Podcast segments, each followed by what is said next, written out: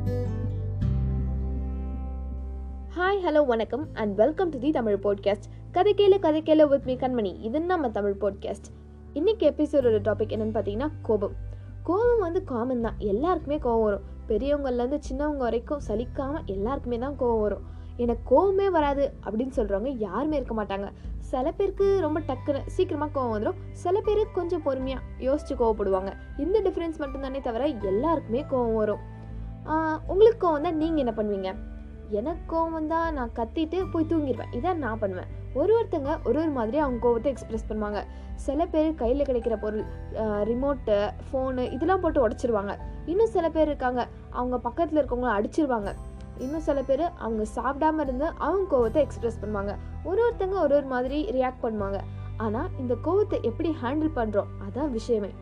சரி வாங்க ஸ்டோரிக்குள்ளே போகலாம் ஒருத்தர் ஆயுள் கைதியா ஜெயிலில் இருக்காரு. அவர் ஒரு நாள் நம்ம ஏன் ஜெயிலுக்கு வந்தோம்? நம்ம வாழ்க்கை ஏன் இப்படி மாறுச்சு? அப்படின்னு யோசிக்க ஆரம்பிக்கிறாரு. அவர் லைஃபையே திருப்பி போட்ட விஷயத்த திரும்பி பார்க்குறாரு அன்னைக்கு அவருக்கு ஒர்க் டென்ஷன் அந்த டென்ஷனோடய வீட்டுக்கு வராரு. சரி சாப்பிட்லான்னு உட்காரப்போ அந்த சாப்பாட்டில் ஒரு சின்ன கல் அந்த சின்ன கல் அவர் கோவத்தை இன்னும் அதிகமாக்குச்சு. இந்த காரணத்தால் அவங்க ஒய்ஃப் கூட சண்டை போட ஆரம்பிக்கிறாரு.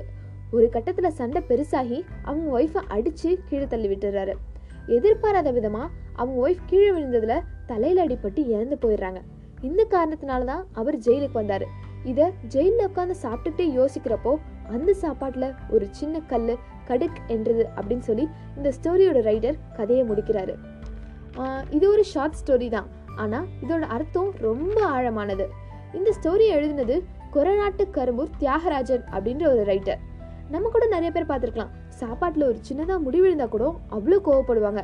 ஆனால் கொஞ்சம் பொறுமையாக யோசிச்சு பார்த்தோன்னா அதில் யாரோட தப்புமே கிடையாது. இதெல்லாம் எதிர்பாராத விதமாக நடக்குது அப்படின்னு தான் நம்ம சொல்லணும்.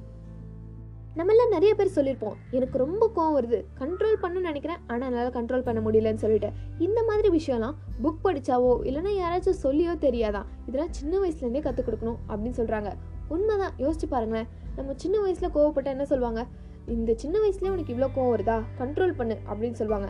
ஆனால் அதை அப்படி சொல்லி தரக்கூடாதான். எப்படி ஹேண்டில் பண்ணுன்றதை கற்றுக் கொடுக்கணும் அப்படின்னு சொல்கிறாங்க இதுக்கேற்ற மாதிரி ஒரு எக்ஸாம்பிளாக அப்துல் கலாம் வந்து சின்ன வயசாக இருக்கிறப்போ அவங்க அப்பா அம்மா இவர் எல்லாருமே வந்து சாப்பிட்டுட்டு இருந்திருக்காங்க. அன்னைக்கு அவங்க வீட்டில் சப்பாத்தி அவங்க அம்மா கொஞ்சம் கருகலாக சுட்டுட்டாங்களாம். ஆனால் அவங்க அப்பா அதை சாப்பிட்டுட்டு எதுவுமே சொல்லலையாம். அப்துல் கலாம் உடனே கேட்டிருக்காரு என்னப்பா அம்மா இப்படி கருகி சுட்டிருக்காங்க ஆனால் நீங்கள் எதுவுமே சொல்ல அப்படின்னு சொல்லிட்டு. அவங்க அப்பா அழகாக ஒரு விஷயம் சொல்லியிருக்காங்க. இன்னைக்கு நான் இந்த சப்பாத்தியை சாப்பிட்டா எனக்கு ஒன்றுமே ஆக போகிறது இல்லை. நான் இதை அட்ஜஸ்ட் பண்ணி சாப்பிட்டுப்பேன். ஆனால் இதை காரணமாக வச்சு நான் அவங்க அம்மாவை திட்டினேன்னா அவங்க என்றைக்குமே அதை மறக்க மாட்டாங்க. அது அவங்க மனசுலே இருக்கும் அப்படின்னு சொல்லியிருக்காங்க.